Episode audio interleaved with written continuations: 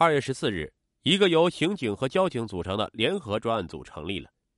警方在福厦县仙游路段撒开了天罗地网，并且和周边并案侦查。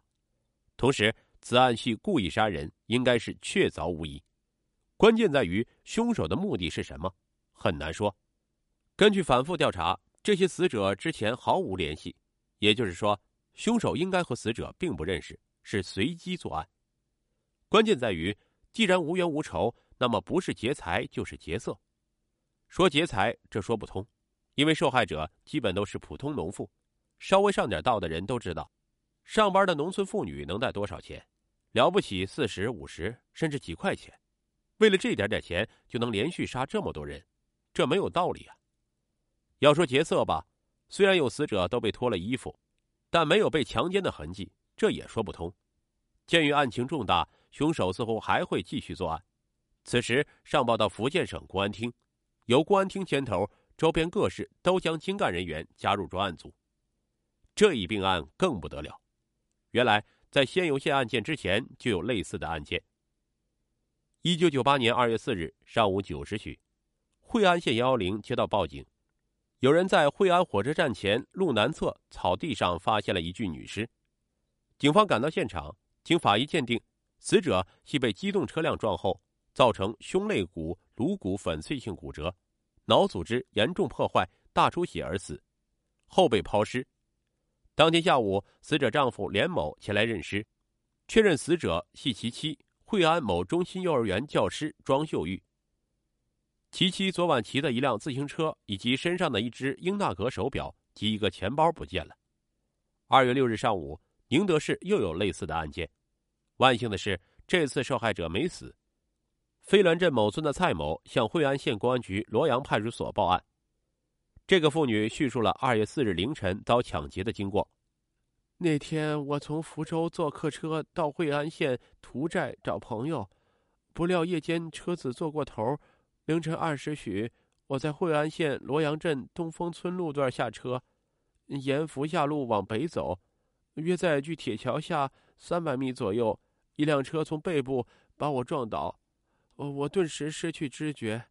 待我醒来，天下着细雨，我脸朝天躺在路边的田里，双手脖子均被绳子捆着。一个男子用手拨我的内衣纽扣，把我乳房露出来，用嘴巴咬我左乳头，还用手把我大腿内侧捏得生疼。我还感觉那人摸我的下身，因为我下身穿太多的裤子，他脱不了。就把我的金脚链扯掉抢走了，之后那人站起来爬上公路开车走了。父亲去世的早，我是家里的大姐，从小做惯了重活，很有力气。我用力挣开绳子，但双腿动弹不得，腹部剧疼。旺盛的求生欲让我拼死用双手爬上公路，嗯向路过的司机呼救。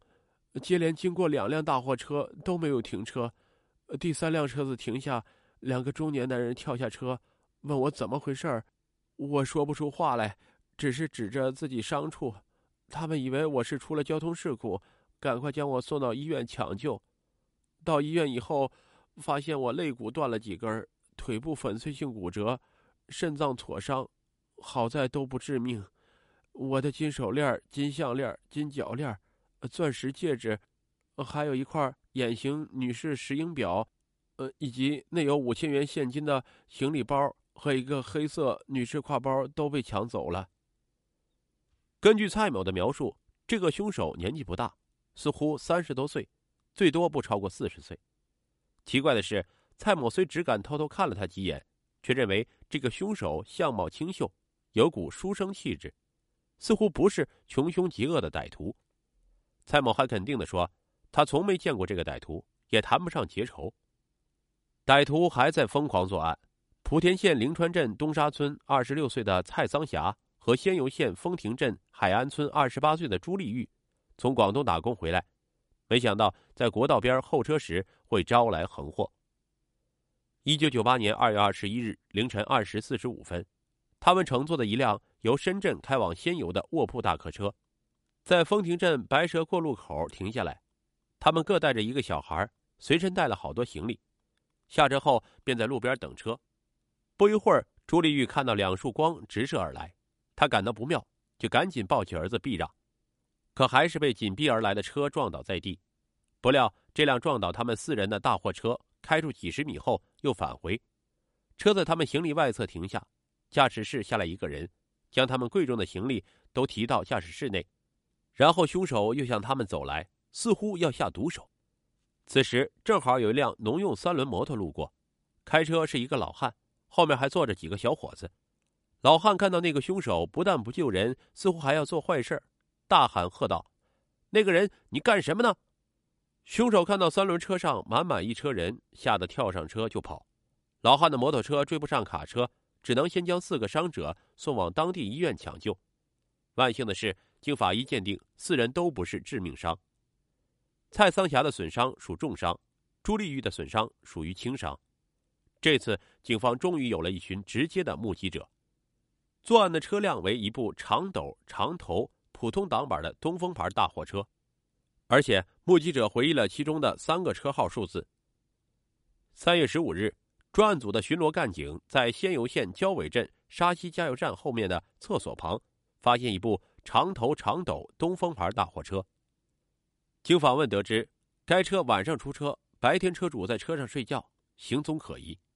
根据传来的可疑车辆车号也和这辆卡车符合，干警立即对这辆车进行布控，并且调查司机是什么人。司机是一个绰号叫阿狗的莆田县华亭镇的人。据一个认识他的司机回忆，阿狗还是停薪留职的教师，近几年都在运输砂石。据停车场门卫回忆。二月二十一日下午，他到加油站后面的厕所小便，看到这辆无牌东风车就停在旁边，驾驶室一块玻璃坏了，怕东西被盗，他踏上踏板，发现阿狗用一本书盖在脸上睡觉。两人攀谈了几句，随后阿狗拿一袋梨给他吃。他说，梨吃后水果袋还扔在加油站旁的垃圾堆中。专案组对该车进行认真勘查，在车辆油箱底部提取点点油渍，对油渍化验得知。该油渍为猪油，与二二幺案受害者之一从广东带回的猪油相同，且对水果袋进行辨认，确认该水果袋系受害者从广东装水果所用。种种迹象表明，该司机有重大嫌疑。夜晚游荡在福厦路频频作案的东风大货车，终于被掀开神秘的面纱。三月七日，该车司机阿狗在莆田市涵江区某村某情人林某家被警方抓获。在审问之前，警方对大卡车反复检查，发现了车体多处的撞击点，还有血迹等众多证据。经过对比分析，可以确认司机就是系列案件的凶手。在罪证确凿下，阿狗主动对在仙游、泉州、晋江、惠安等地所发生了系列驾车杀人、抢劫案件供认不讳。警方虽然有心理准备，但还是大吃一惊。因为阿狗介绍的案件中还有一些是他们没有掌握的。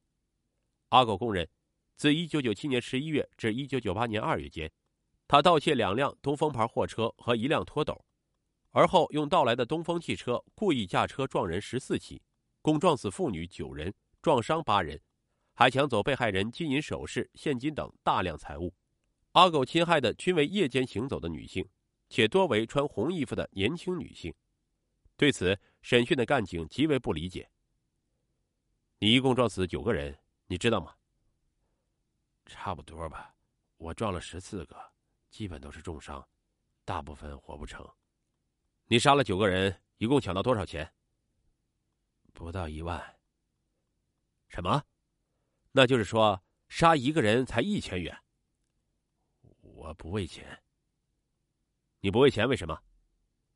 报复啊！寻求刺激，报复，你不是不认识他们吗？有什么仇恨？我对他们是没什么仇恨，我是恨女人，对老婆非常好，老婆却跟别的男人好，后来还跑了。我讨厌他，也讨厌女人。我这一辈子本来风调雨顺的，就毁在女人身上。我报复杀人，也是犯罪的根源。阿狗交代。他第一次作案是在一九九八年一月二十六日晚九时许，他开车路经惠安县洛阳某石材厂时，因对该厂老板庄某欠他几万元石材款多次催讨未还，而怀恨在心。见其妻李某从一家店铺出来，一时怒气中烧，就开车将他撞死。撞死后还不满意，阿狗跳下车，剥光他的衣裤，将石子杂物塞入尸体嘴里和阴道，然后扔到路边水沟里。第二天，他开车路过这里，看到庄稼人跪在路边大声哭叫，他心里高兴极了。由此，他一发而不可收拾，随后连杀了八个人。